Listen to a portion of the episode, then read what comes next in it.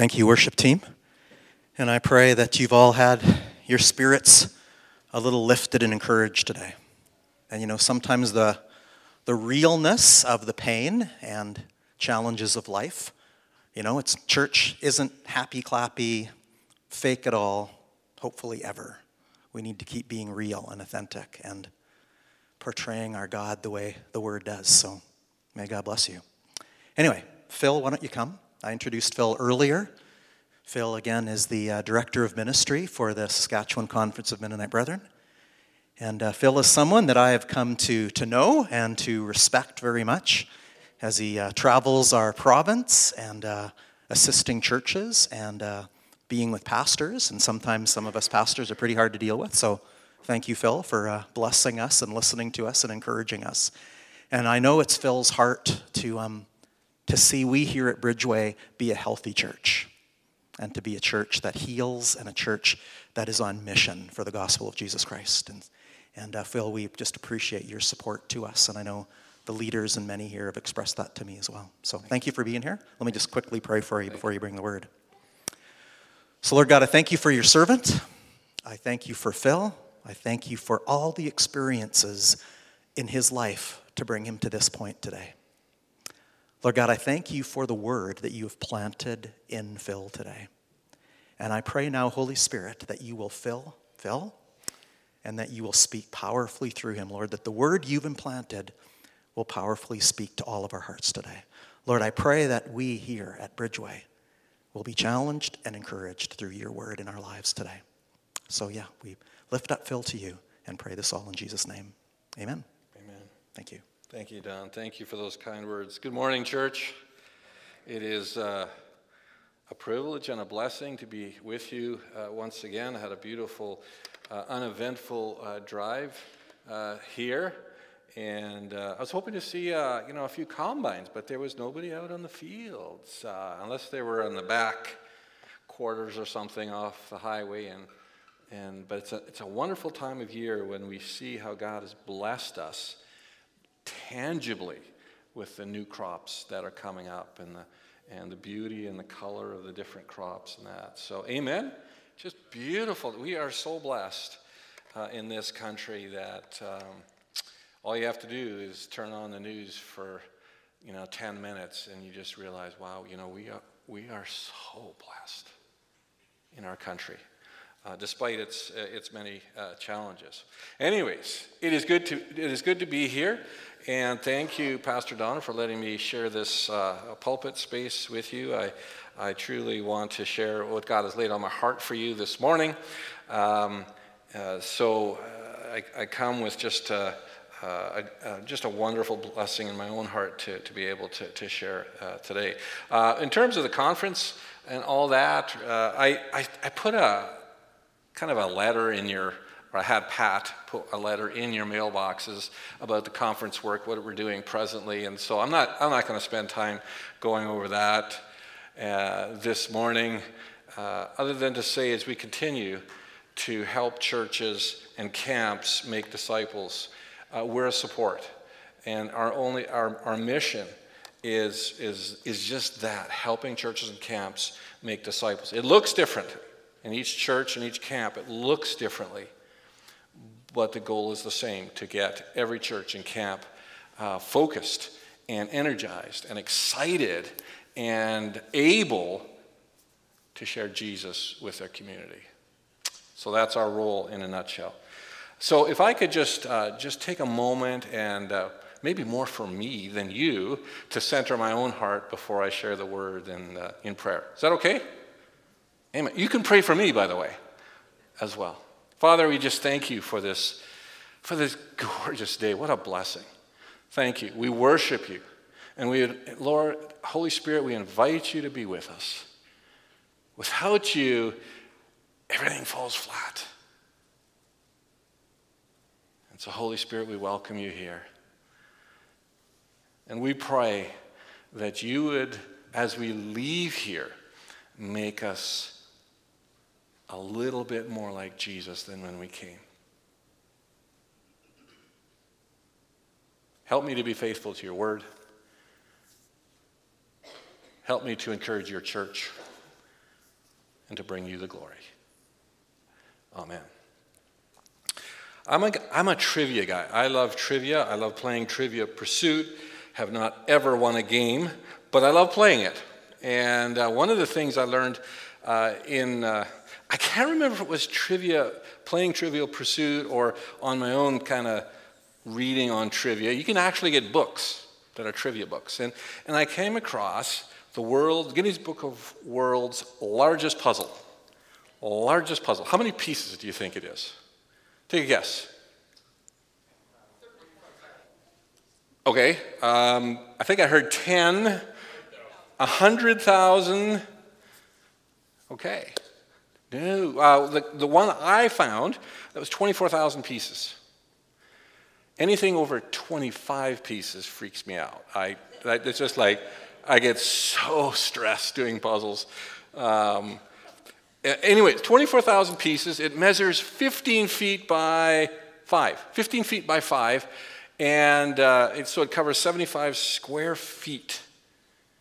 Jeepers. That, you know, it would be a good part of this, this uh, stage here. And so that's the largest. It's manufactured by a company in Spain. And uh, it, it, a guy by the name of McClure put it out. For the, if there's other trivia people here, that's the trivia behind it. So I, you kind, I kind of telegraphed, like, I'm not a puzzle guy. I, you know, my wife, Janine, uh, in the winter months, commandeers our dining room table, and it's a puzzle table, right? We we eat on the floor, do puzzles on the table, right, during the winter months. And, um, and I do not interfere with that, ever. You know, happy wife. Um, but she loves doing these puzzles. And uh, they just totally stress me out. Like, you know, this one little piece has got to go where, and am I timed? Am I being timed, right? Like, do I have to get it in a certain way? And if it doesn't fit exactly, can I press hard to make... like, I'm doing all the wrong things in, in doing this puzzle, and I could see why I'm stressed out about it. Well, she loves it. I haven't, how many... are puzzlers here? I'm just curious. How many people are puzzlers? Okay, a few of you. On this side, okay, a few. Okay. I noticed no one over seventy was putting up their hand. No seniors that like puzzles? Okay, one, two, one, one, one, two, and three not sure. Okay. You know, one of the things I learned about puzzlers, and I learned this from my wife, what, and I'm going to I'm going to ask this, see if you guys get it. What's the worst thing that can happen to a puzzler? Missing one piece. I found out what happens when a person misses one piece in our home. It's like, it's ugly. It's, it's just plain ugly. So my wife is, there's one piece missing, and now somehow it's my assignment to find it. I hate puzzles. Want nothing to do with them. I'll eat downstairs so I can avoid the puzzle table, but now it's my problem that there's a puzzle piece missing. So, you know, you oh, it's got to be around the table. So we search the table, we search under the couches, and we, uh, you know, open the vacuum cleaner bag in case, and it's not my wife's job to open the vacuum cleaner bag. It's my job. And you know what happens when you open a vacuum cleaner bag, right? It's disgusting. Anyway, so I'm in there amongst the cat hair and whatever else trying to find this. And it's not, it's never in the vacuum cleaner bag. Sometimes I wish, I, you know, I should have just put a little filter in the front of my, so it could never, ever suck that up. But I haven't got to that point. Anyways, yes, the worst thing for a puzzler is not to ha- is to have one piece missing. It just drives them crazy. My wife actually, when that happens, and it's a new puzzle, uh, she actually writes the company, and she gets a twofer. They sent her two new puzzles. The one she that didn't have it, plus a, you know, we're sorry. I'm thinking there's a business here. But my moral conscience is kind of holding me back a little bit. Um, you know, where am I going with this, right? Like, I no, I haven't wasted three minutes of your time. The point I'm trying to say is that each piece matters.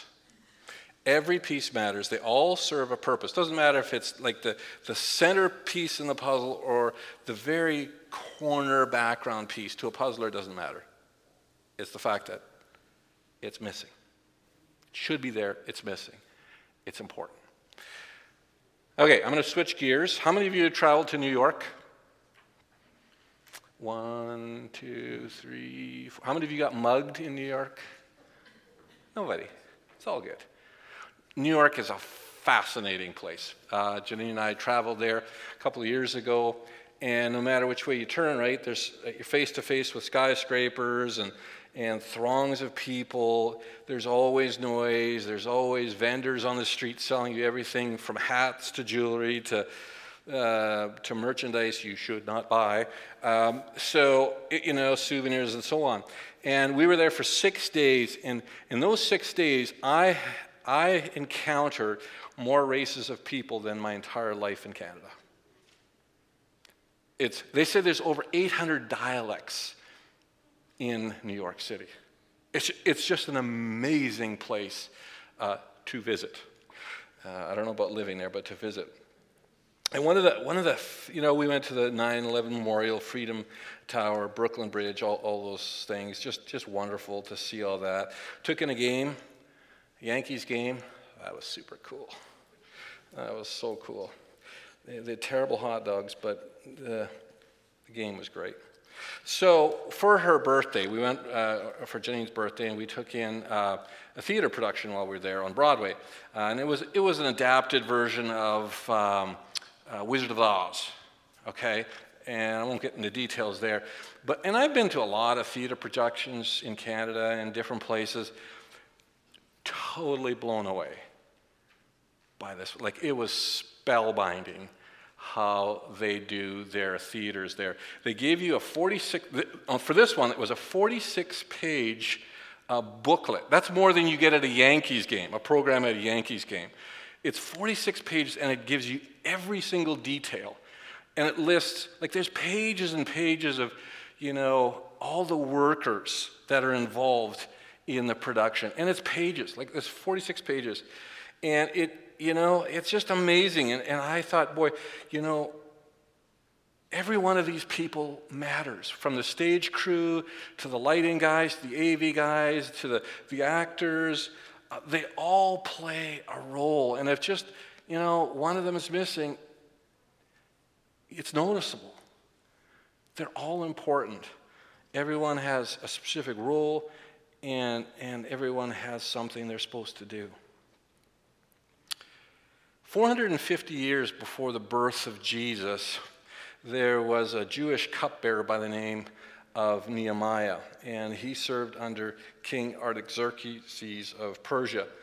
And Nehemiah's story finds its home in the Old Testament book of Nehemiah.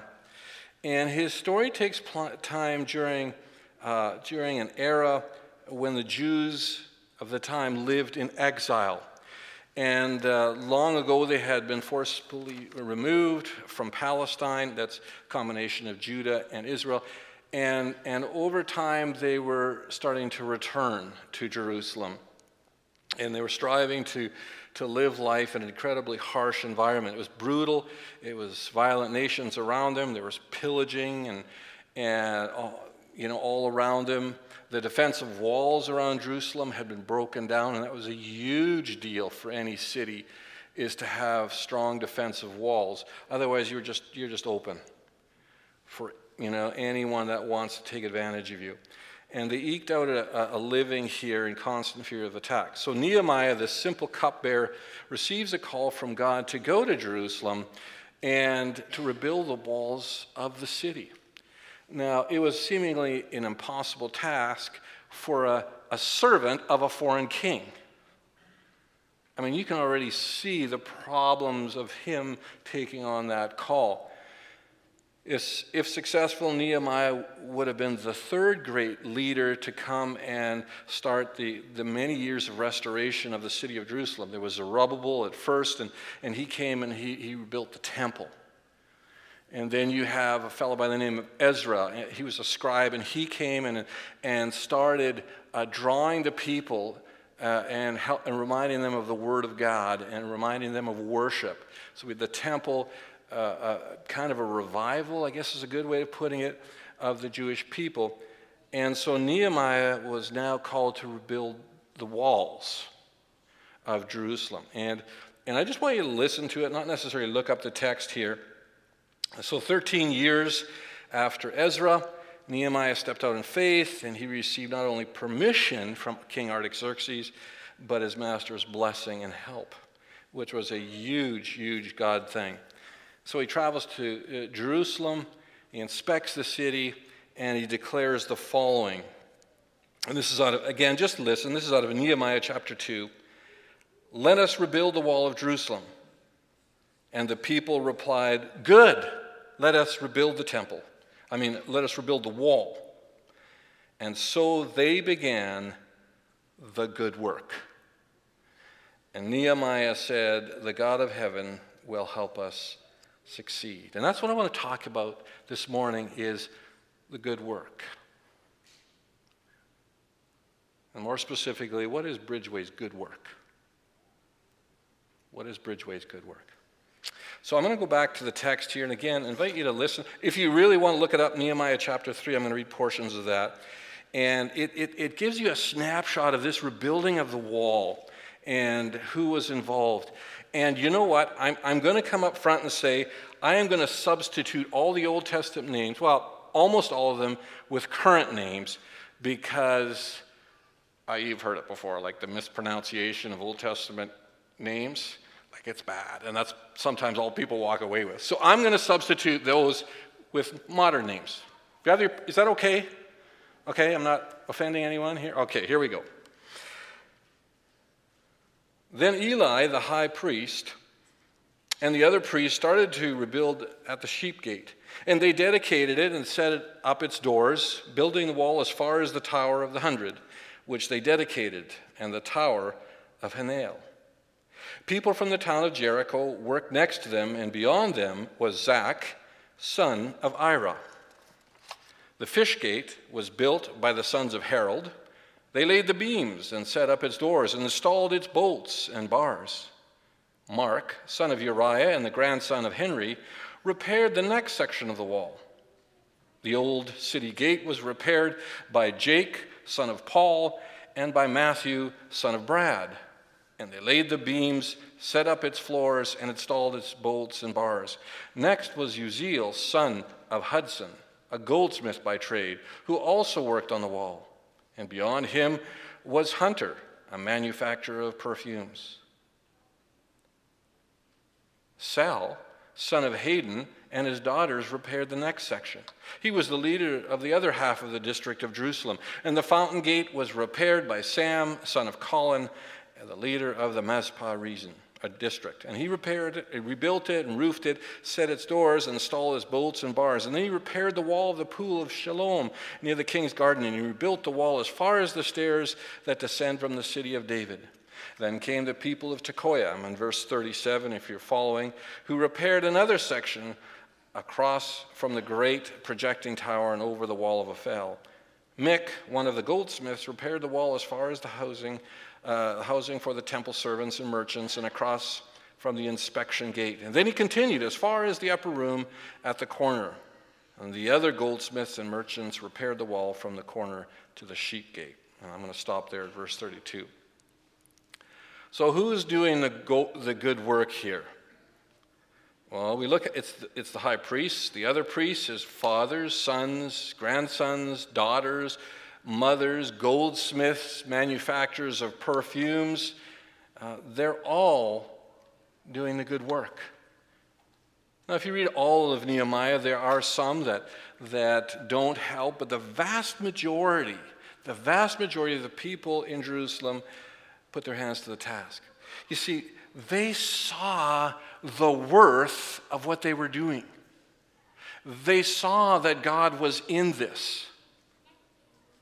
And they understood that it would be not only a blessing to them and their community, but also to their children and their children's children's children's children. When God called a community, in this case the Jews of Jerusalem, to do this good work, everyone was to play a part. It didn't matter if you were old or if you were young. It didn't matter if you were male or female. It didn't matter what vocation or occupation you held. To do, to do this good work, even the guy who makes perfumes is picking up a chisel or picking up bricks or beams or something. Now, if you fast forward five hundred years, in the same city of Jerusalem, we have the birth and the expansion of something called, in Greek, ekklesia, which is the church. It's the body of Christ. It's you and I. And like in Nehemiah's story, the church was tasked to do a good work. And we read about that in Second Peter. At least one, that's one of the places we read about it. And the role of the church was to be a priesthood, a bridge between people and God. And this priesthood, these Jesus followers, were to offer spiritual sacrifices to God. And, and if we define that, that simply means doing those things of self-surrender that bring blessing to God and blessing to others. They were to be a tangible expression of God's presence and purpose in the world. These people, these Jesus people, saw that this calling to be part of ecclesia was a God thing. They saw that this was not only to be a blessing, would be a blessing for them, but would be a blessing to their children and their children's children and their children's children. It was to be a blessing to their community. And it was also to be the fulfillment of the promise and the call to Abraham generations earlier, that the people of God would be a blessing to all nations. And they saw themselves, as we should see ourselves, in that vein.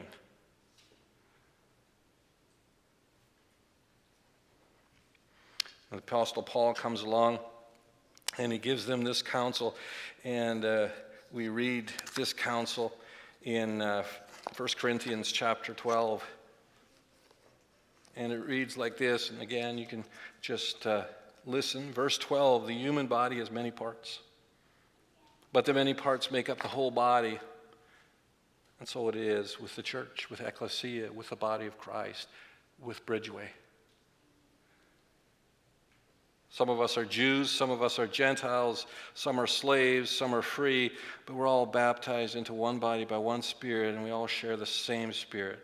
Verse twenty-five, this makes for harmony among the members, so that all the members care for each other. And if one part suffers, then all the parts suffer with it. And if one part is honored, then all the parts are glad. All of you together are Christ's body, our ecclesia. And each of you are a part of it.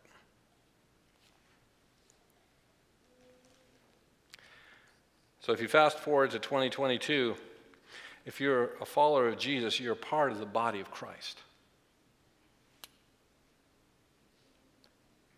You, you, you can't be a follower of Jesus and reject the church. You can't be a follower of Jesus and say, I don't need the church. You can't be a follower of Jesus and just say, you know, I'm I'm I'm, I'm dishing this whole church thing.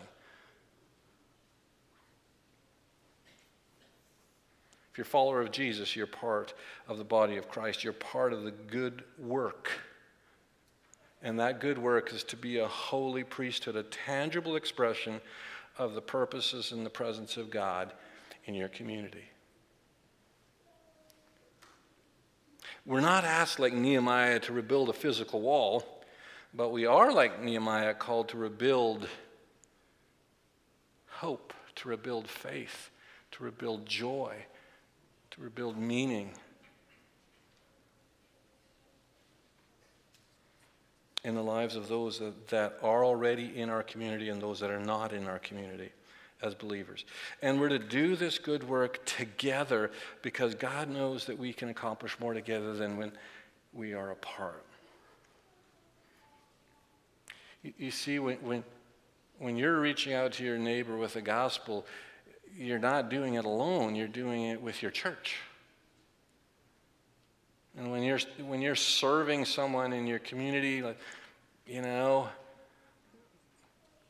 you, you should always see yourself as doing it as part of, well, I'm part of Bridgeway. I'm an expression of Bridgeway. I'm an extension of Bridgeway. So Janine and I, we took, like I said, a New York Yankees game. There's nine players on the field. For those of you that are not well versed in that, um, there's several coaches, and there's always the backup players on the sidelines. And the game we watched, you know, there was not one player, not even at that time the great Derek Jeter, that won the game by themselves. It was the team. No one says it's Derek Jeter that won a game. It's the New York Yankees that won the game. And we as a church need to start thinking of that so much more. It's not one person that wins another to Christ, draws them to Christ. It's the church through this one person. It's always the church. It's always us together. It's always Bridgeway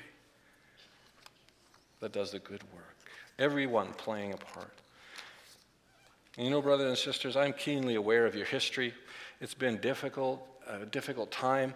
It's been a hard time. It's been a frustrating time. It, and, and no doubt it's been deflating. And you know, I, I've, I've, I have, I believe, been asked of our good Father just this morning to remind you of the good work that God has called you to. Never to lose sight of that. Even in the most, you know what Scott was saying, the most difficult of times, God continues to be good. God continues to work. And as a church, Bridgeway, God continually is good to you. And he's helping you and he's blessing you. Why? So that you can continue the good work he has called you to do here in Swift Current. And that is to glorify God and make him known. eighty-eight years ago, your four parents, in nineteen thirty-four, believed that with all their hearts, and they, they started Bridgeway. They started this congregation with a vision, again, to glorify God and made him, make him known. And that has not changed. Just like the call that was given to Abraham hadn't changed when Ecclesia came into life, your being here is an extension of nineteen thirty-four. To continue the good work. Those that laid the foundation expect you to continue the good work. And I know that Pastor Don and Pastor Darren and your leadership here and, and others uh, are working hard to move you to a place of fully renewed health. And I'm so thankful for them and, and their work. Bridgeway collectively, uh, I, I'm thinking that they are kind of like your Nehemiah, right? You see it? They're kind of collectively like your Nehemiah, seeking to rebuild that was broken down. Why? For the very purpose so that you can continue the good work that you have been historically called to. Amen? Amen. God wants... God wants Bridgeway to move from any sense of victimhood to every sense of being victors. From any sense of gloom to every sense of gladness. From operating on a sense of fear or failure to every sense of faith and fruitfulness. That is what God wants for you. But a key part is you got to plug in. You got to be a part. You got to support your Nehemiah. You got to show up. You got to show up. And you got to pray for and encourage and support the Nehemiah that God has given you in the leaders and pastors and others that God has brought to you. And so, in closing, just a couple of questions. You know, do I understand that I'm uniquely created and gifted to be a part of Bridgeway, to fulfill the God-given worked? Like, do I see myself that way? Am I genuinely fulfilling my call as a priest to be that expression of the presence and purposes of God here in Swift Current? I'm a gospel ambassador, and so am I rebuilding hope, faith, and purpose of those that are here and those that are not yet here.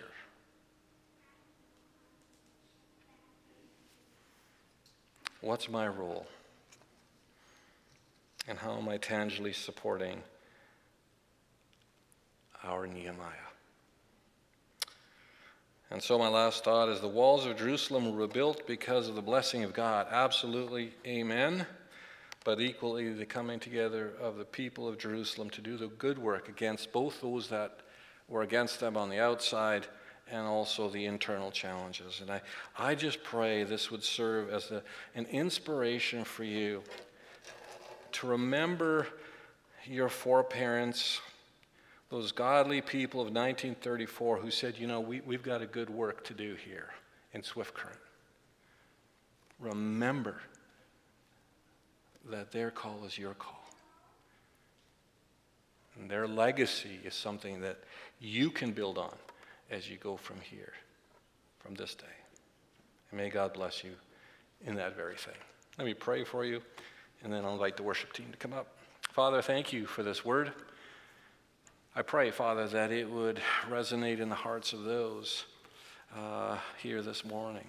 Not for for your glory, God, not my own. For for your purposes, for the building up of your purposes here, for the good work you've called these brothers and sisters to. And so, Lord, I pray that you'd give them strength, wisdom, courage to do this good work here in Swift Current. Oh, Father, would you bless them and make them an incredible blessing to others. Amen. Thank you, Bridgeway. Thank you, Phil, for coming this morning and sharing those words of encouragement with us. Please join us um, as we just close up our service with a song. Please stand with us if you like. Let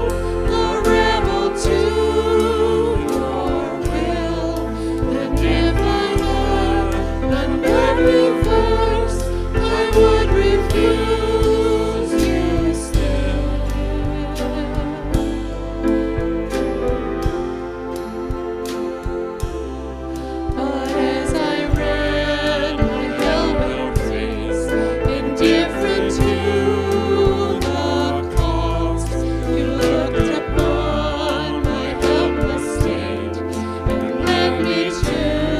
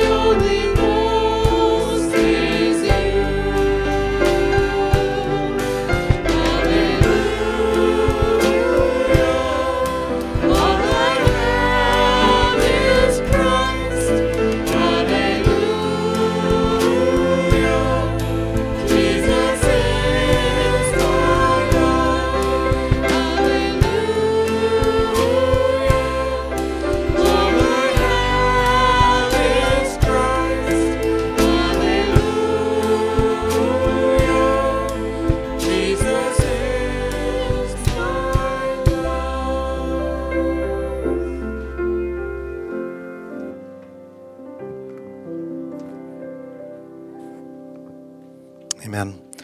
Let's just be seated for a moment. I will say the benediction and, and bless you to be on your way in just a moment, but I just uh, felt stirred in my heart to just do, do one more small thing this morning, and that is just to uh, offer up a prayer for our camp, West Bank Bible Camp. And uh, I know that many of you are, are very connected, and I know that our church is a, a huge part of us, just with Phil here today, um, supporting our camps and our churches. I just, just wanted us to take a moment to pray. So I just want to do this quick. If you have been at camp this summer um, in any way, as a camper, you're on staff, you've been serving, um, doing volunteer ministry, anything like that, stand up. I want you all to see who's all involved in our camp ministry. It's a pretty amazing thing. So I'm told that this week coming up is kind of the last week of programmed camp, and it's, I think, the biggest camp of the summer. I'm right on that? Okay. And then uh, the week after is uh, a staff time, and then they'll begin to wind down their ministry out there. So bless you all for how you're serving and many others, and uh, would you all now join me in, in praying for our camp and for those that are standing? I know you guys want to stand so bad. That's all right. You can sit down. Let's pray. Well, Lord God, um, I thank you for how uh, West Bank Bible Camp has impacted so many in this congregation. And I thank you for the many, many faithful workers and volunteers here who have given of time, of hard work, and of finances, and of much prayer and heart for this camp. And I just pray that each one of them will just be filled with encouragement and hope of the work you are doing. Lord, I pray for uh, the staff, Lord. Um, I know this time of year they can be exhausted. I pray for strength and courage and just help them to finish well. Lord, we pray for this last week coming up for all the kids that are coming. And I pray for incredible impact. Lord, for kids to come to know you, for kids to be revived in you, and for those who are hurting to just find a renewed sense of hope and love in their life. And Lord, we just pray for the future of the camp, and we pray your kingdom come and your will be done. We pray over the leadership, we pray over the board, and we pray that um, the best decisions will come together for your kingdom's sake and for that ministry to continue in power. So Lord, yeah, we lift up our camp to you. And Lord, the camps in our province that are doing great work. And we just pray your blessing and the fruitfulness of your spirit. And pray this all in Jesus' name. Amen. So, Bridgeway Church, as you go from this place today, let's not be the missing puzzle piece. Bless you and go in peace.